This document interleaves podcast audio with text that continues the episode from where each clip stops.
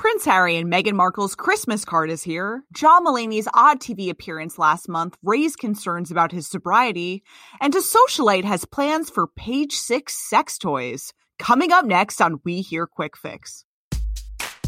Hi, you're listening to We Hear Quick Fix. I'm Maggie Coughlin. And I'm Ian Mohr. And here's the rundown of the hottest page six stories, including the joy of six, our most satisfying piece of gossip. First up, Royal renouncers Harry and Meghan have released their first Christmas card as U.S. residents. And it looks a lot different than you usually think a Royals Christmas card would.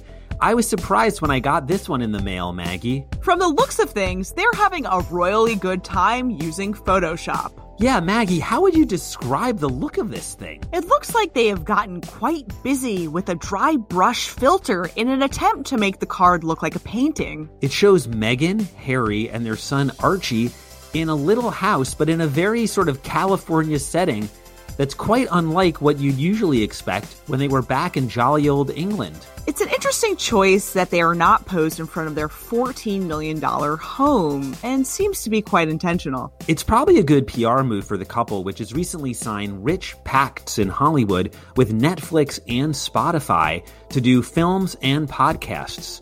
So maybe they want to downplay their mansion life.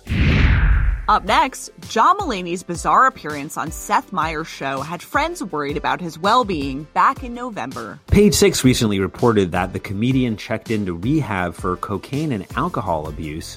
But his odd appearance on the Seth Meyers show had people concerned last month when he went on a rambling report about the royal family that ended up online only. In the curious clip, John Mulaney appears wearing dark glasses and a trench coat. He calls Prince Harry a dumb ginger and Meghan Markle a silly goose. Now, Meyers seemed to try to get his comedy friend back on track when Mulaney's report was punctuated by long pauses and rambling non sequiturs, and even Meyers himself said, We will see what of this we can use, but it might be online only. Now, Page Six recently revealed that Mulaney is currently in a Pennsylvania rehab for 60 days. One viewer on Twitter said of the clip, if you've watched Seth Meyers lately, you know something was up. Sources have told Page Six that at the time of the clip, Mulaney was out of his mind on substances.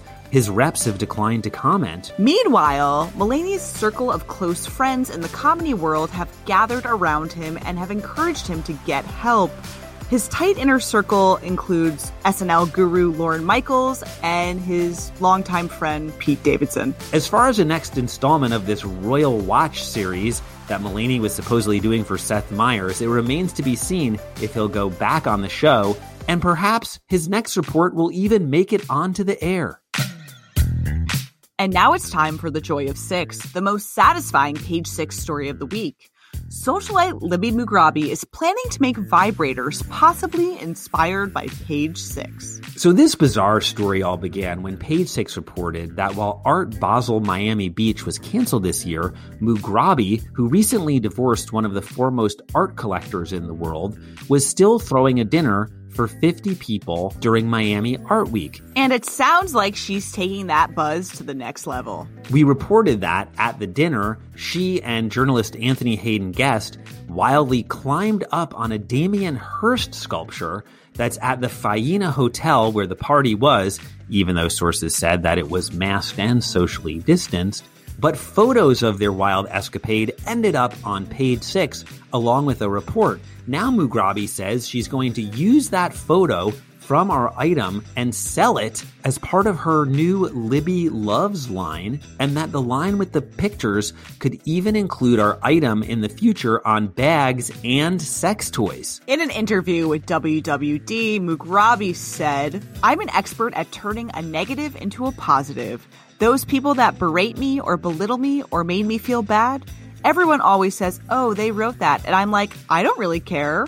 Warhol always says, don't read what they write, just read how much page room you've got. Now, as far as putting page six on a line of vibrators, I mean, we've been told to go F ourselves, but this is ridiculous. And that's it for your We Hear Quick Fix. For more juicy and vibrating stories like these, you can check out page6.com. Happy holidays, and we'll see you next week.